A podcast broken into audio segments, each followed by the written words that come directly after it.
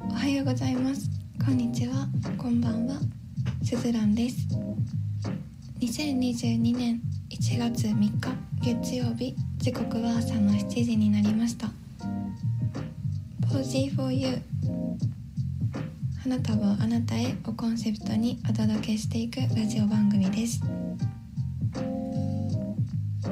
今年もすずらんがお届けしていきます。え皆さん明けましておめでとうございます。先週も2021年の最後のポジボヤですっていう風に放送したのでいつも通り1週間ぶりなんですけれどしっかり挨拶しておかないと。明けましておめでとうございます。今年もよろしくお願いします。ということでもう三が日から放送しちゃってますが皆さんどんな風に年越されましたか？今年はそうですね。私は一人暮らしなんですけど実家には帰らずに友達と年を越しました。紅白見ながら喋りながら食べながら 友達と年を越しましたね。でそうそう。今年私多分生まれて初めて初日の出を見に行ったんですよね。今まで朝ちゃんと起きれたことなくてでもその友達も一緒にいたので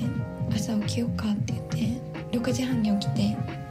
7時15分ぐらいだったのかな初日の出が。ちょっと近くの高台まで歩いて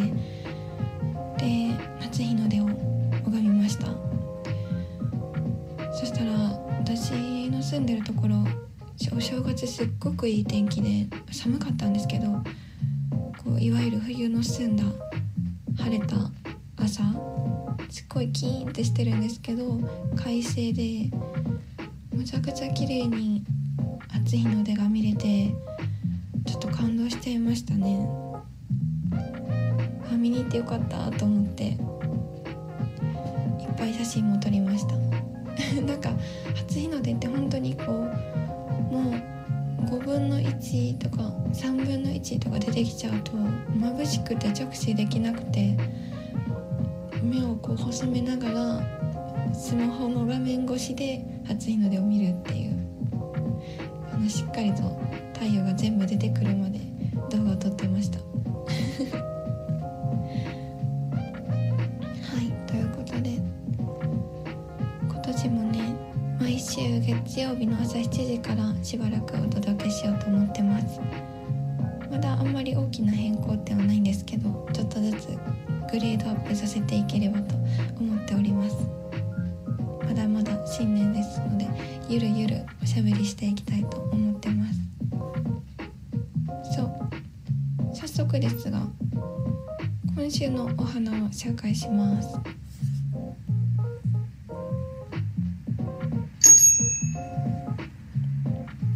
今週のお花はハボタンです。これ私イントネーションがまだ分かってないんですけどハボタン？ハボタン？どっちやろ？ハボハボタン？ハボタンってずっと言ってたんですけど漢字見たらハボタンの方が合ってる気がします。今日はハボタンでいきたいと思います。ハボタン皆さんご存知ですか？お正月に欠かせないお花だと思います門松とかにこう飾られてるのも見るしこの時期にこうプランターとかでお庭で育てられてる方もよく見ますね。見た目なんかキャベツみたいなキャベツみたいな 見た目ででも真ん中の方が紫とか白とか色ついててお花みたいに見える見えるお花です。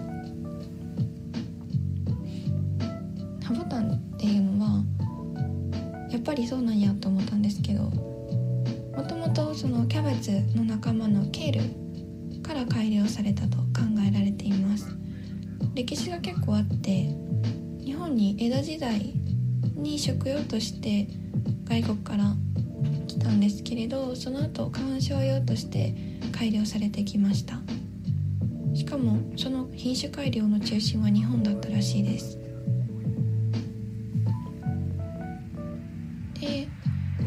花言葉なんですけどハボタンの花言葉は祝福愛を包むという花言葉があります。お正月にぴったりですよね。いろんな色がありますが色別の花言葉は特にないそうです。そして、え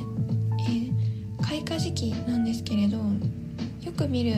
お正月に見る時はお花は咲いていません。まあまさにキャベツみたいな見た目ですけど3月から5月にかけてお花が開花します。唐立ちっていうんですけど玉ねぎとかね野菜系で糖が立つ野菜があると思うんですよ。玉ねぎが分かりやすいんじゃないかな。こう上の方に伸びていってお花が咲くっていう。ハボタンも糖立ちがあるそうです。春が近くなってこう気温が上がっていくにつれて中心の葉がぐぐぐっと盛り上がってきて3月から5月にかけて糖立ちが始まりそして伸びきった中心に菜の花みたいな黄色いお花が咲きます。なのでハボタンは野菜ではないんですけれども葉物野菜みたいに糖立ちをするそうです。うどうしてもやっぱりお正月に見る冬のお花というか野菜というか だと思ってたので私ハボタンのトウタチは見たことないんですけどちょっと春先気にして見てみようかなと思います。ちなみにハボタンは食べられそうですが食べられないそうです。あのやっぱり色付けられてるのが農薬とかお薬を使ってあの入れきる綺麗な色が出てるそうなのでハボタンは食べられないみたいです。はいということで今週はハボタンを紹介しました。今ねまだ三が日なのでお外出ない方もいらっしゃると思いますがしばらくの間は近くのお庭とかねお花屋さんとかで見られると思うのでもしハボタン見かけたら思い出してくださると嬉しいです。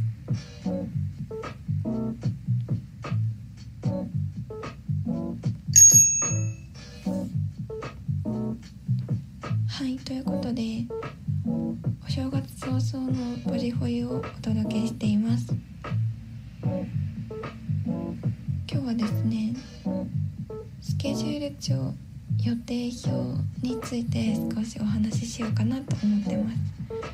皆さんスケジュール管理どうされてますか？私はですねこう今までいろいろな方法を試してきたんですけれど例えばまあ一般的な手帳マンスリーの手帳を使ったり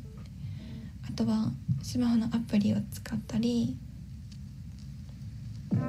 してきたんですけれどまあ大きく分けて2つですかね。デジタルかデジタルじゃないか。今は私はアプリを使ってるんですけどでもやっぱり手帳の方がいいなって思う時も時々あって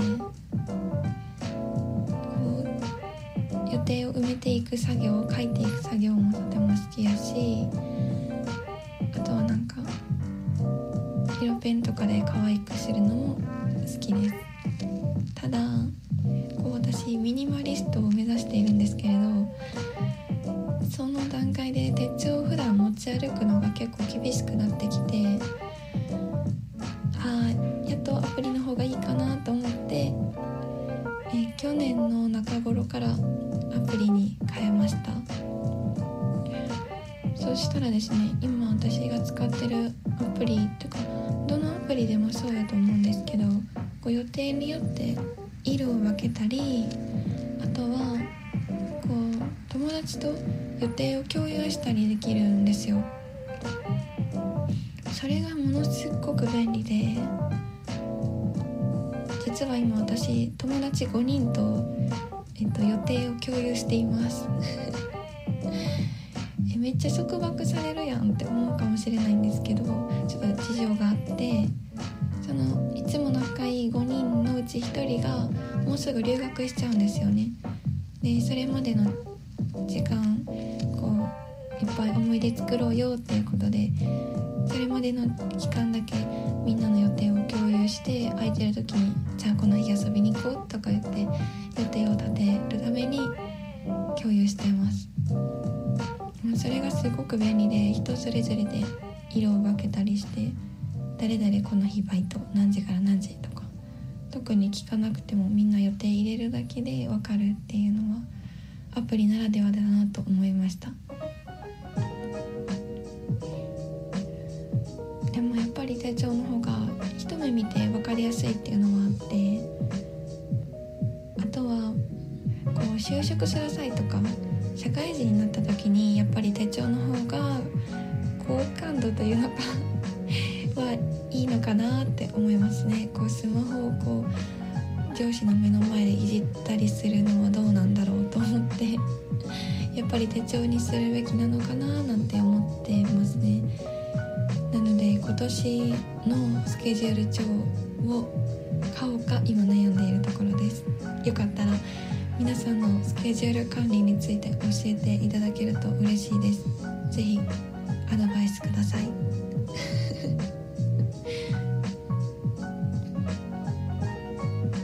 はいということで時刻は7時13分になりましたね。今日は少し短めですがこの辺りで終わろうかなと思います。お正月の朝から、えー、生配信で聞いてくださった方々ありがとうございました。そしてアーカイブで聞いてくださっている皆さんいつもありがとうございます。4G4U 今回で13回目になりました。も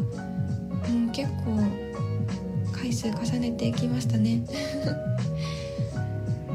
いろいろこう私がペラペラ喋ってるだけなんですけれど聞いてくださってる方が一人でもいらっしゃると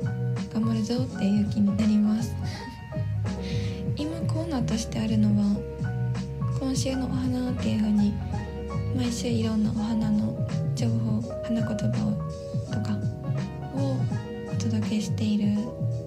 今週のお花のコーナーとあと最近できてないんですけど「リスンミーっていうコーナーがあってそれは私の好きなえっとアーティストさんとか歌の配信者さんとかを曲と一緒にご紹介するコーナーですね。あとはえっと「ポジ 4U」お便りを募集しています。何でもいいんですけれど最近の悩みとかあと最近あったことハマってることとか今週だったら新年の抱負なんかを教えていただけると嬉しいです。番組内でご紹介しようと思います。また同じフォームから「ポジフォユでこんなことしてほしいっていうのもね投稿できるようになっているのでもしよかったらこんなことしてほしいなっていうのを教えていただけると挑戦してみようと思っています。まだまだラジオ番組としてはね始まったばっかりなのでもっともっと成長していけるように2022年もよろしくお願いします。ということで今週の 4G4U はこの辺りでお別れです。皆さん、えー、今年1年素敵な1年になりますように素敵なお正月をお過ごしください。